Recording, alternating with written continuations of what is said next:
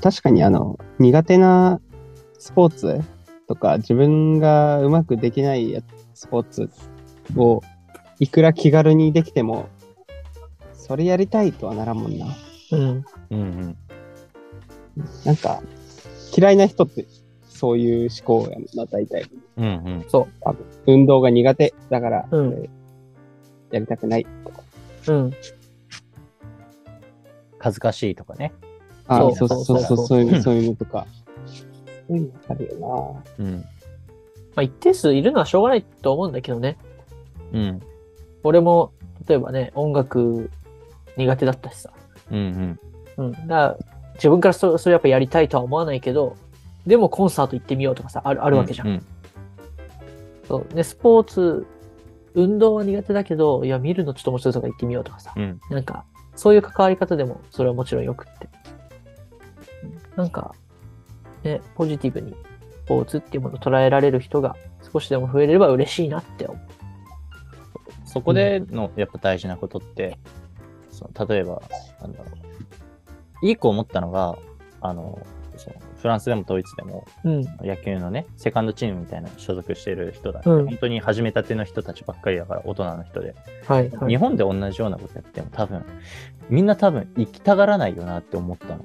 本当にキャッチボールもできないレベルの人もいるわけで、スイングとかも、あの、もうめちゃくちゃ止まってるボール打てない、うん。当たらないみたいな。トスバッティング当たらないみたいなレベルの人もいるわけよ。中にはね。っていうのを日本でやったってなったら、もう恥ずかしいし、野球になってないから行きたくない、やりたくないってなるんじゃないかなと思って。そういうのをなくせるのがいいかな。だから別に嫌い、スポーツ運動したくないは別にいいじゃん。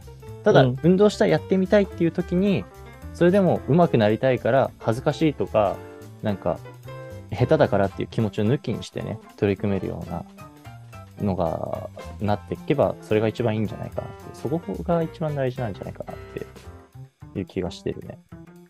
えそれってさ、あの、なんで、ヨーロッパの人たちはさ、逆に日本人みたいな感情になんないの？いや、マジでそこわかんない。な周りのレベルがもちろん、そのセカンドチームだからある程度低めっていうのもあると思うけど、うんでも、すごい向上心あるし、本当にもうさ、たなんだろう、30超えたらもう運動なんて、みたいな感じじゃなく、全然おじさんなのに、うん。走るのとかも、ね、運動不足の走り方してんのよ。うんうんうん。で、も、ボールの取り方、落下地点でこうやって入るのがいいよ、みたいなって言うと、もうひたすらバッティング練習の時間とかに、次、打たなくていいのって言ったら、いや、俺取る方が楽しいからっつって、ひたすら守備練習で外野でボールを追っかけてるの。ずーっと、うんずーっと外野フライ取ろうとしてて、とか。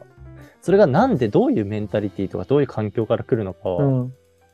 わかんないけど、でもそういうのってすごいいいなと思ってい。やーなんか俺、さっきね、ちょっと思うとこあってツイートしたんだけどさ、うんやっぱり失敗って大事だよってめっちゃ子供に言うのよ。うん。でも、まさしく昨日の練習ちょっと自分の中でうまくいかないところがあって、うんいやめっちゃ嫌な気持ちになるんだよ。うん、うん、うんくっそって思うし、めっちゃ悔しいってなるし、なんか、どんよりした気持ちになるし、うんいや、子供たちでもこういう気持ちになるし、それって嫌だよな、とかも思うんだうん、よね。うん、うん、うん。でも、それを上回って、いや、もっと上手くなりたいとか、野球楽しいからやりたいとか、あのーって思うから、もっと考えたりとか、もっと試してみたいことがあって挑戦したりとか、っていうマインドを育てるのが大事だなって思い始めてきて、で、なんかすね、本当に指導者としてもさ、言うはやすし、行うはむ、まあ、方しっていうさところをすごく実感したというか、そういう整理をさっきちょっとしてたんだけど、自分の中で。うんうん。でも、今のさ、ふそのヨーロッパの人たちの話を聞いても、なんかそれを上回る失敗とかもしてもいいから、ガンガン楽しくってやりたいんだ。っていうとさ、やっぱり、やる気高いしさ、あの、怖がらないよねっていう、うんうん本当に楽しさの理理解というか、楽しさを理解じゃなくて実感してるうんうん感覚としても持ってることが何より大事だし、体を動かすこと楽しいとか、スポーツって面白いっていうマインドがもうそもそもあるから、なんかそういう失敗に対しても寛容なのかなっていうのはちょっと話聞いてて思った。そうね。あと、前回の話を聞いてて、な冒頭の方で軽く触れてた気がするんだけど、あの、なんだ、競技レベルだから、なんか、あのチームは強いから偉いみたいなはい。捉え方になっちゃうとか、うんうんうん。同じ草野球だから偉くないみたいな捉え方どうしてもなっちゃうよね、みたいなうんうん。話もあって、まあでもそれ自体はね、しょうがないのかなともはい。はい。お思わん？そんな気はするじゃない？なんていうか、どうしてもその、比べない、比べちゃうことは仕方ないのかなって。うんうん。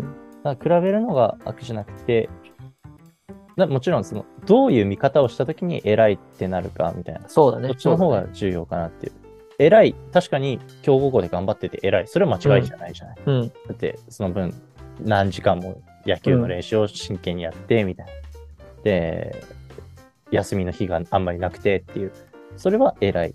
ただ、うんスポーツをしてますよってなった時に、あの、一生懸命練習してないから偉くないとか、あの、なんだろう、尊敬できないみたいな捉え方にならなければいい。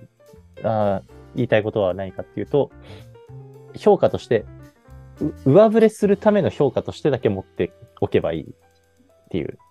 見下す要素にはしないで、うんうんうん。あの、尊敬する要素としてだけ、その評価軸を持っておくと、あの、わかりやすいっていうか、伝わりやすい、うんいい評価の、評いい評価の仕方っていう言い方がおかしいかもしれないけど、ってな気がしてる。うん ままとまってないですけどね。いや、でもすごくわかる気がしてて、あの、評価の基準としては多分あってもいいんだけど、俺たち、スポーツやってる側もやってない側も、切り口を変えても面白いかなって思ってて、うんうん。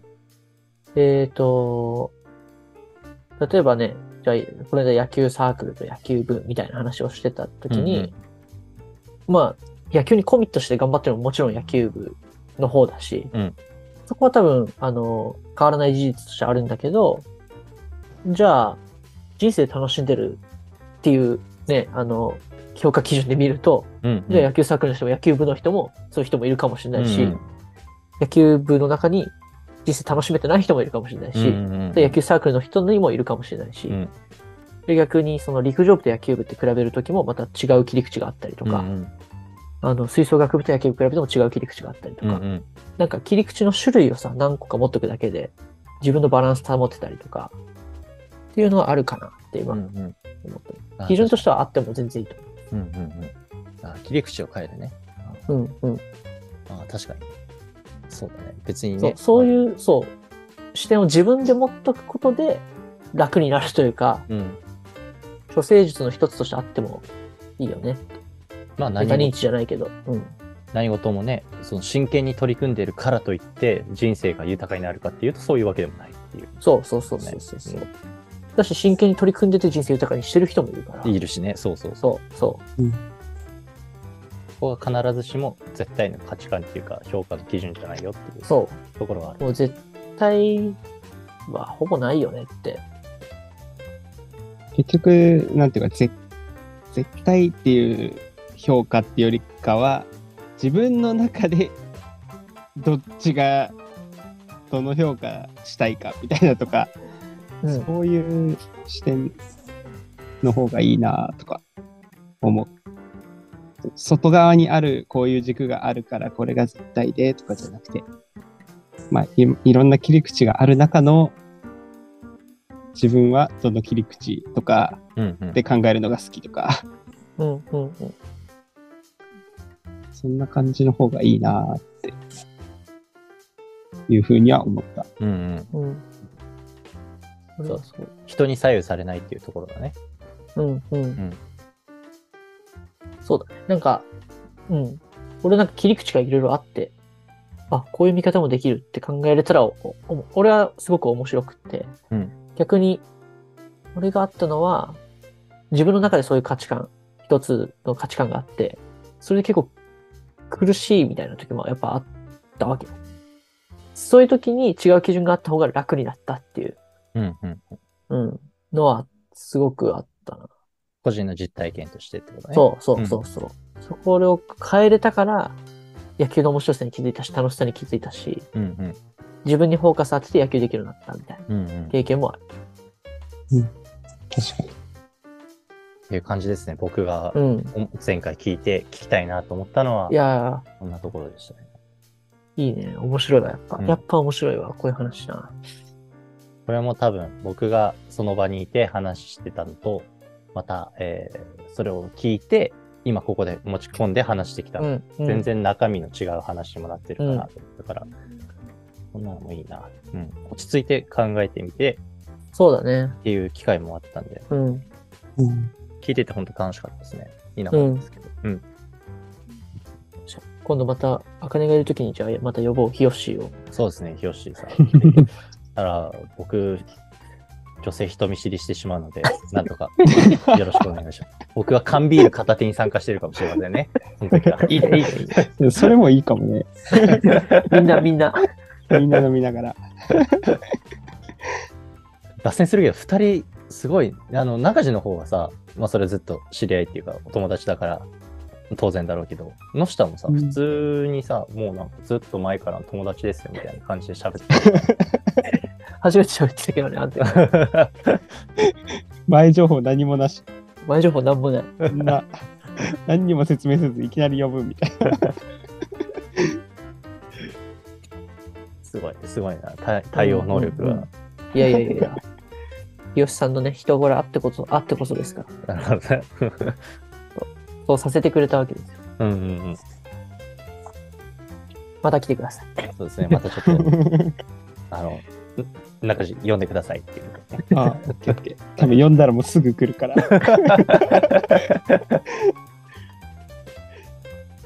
っていう感じですかね。じゃあ、はいえー本日はちょっと僕のいろんな質問を聞いてみましたっていうところから始まって、またいい話ができました。では本日はこんなところで、ありがとうございました。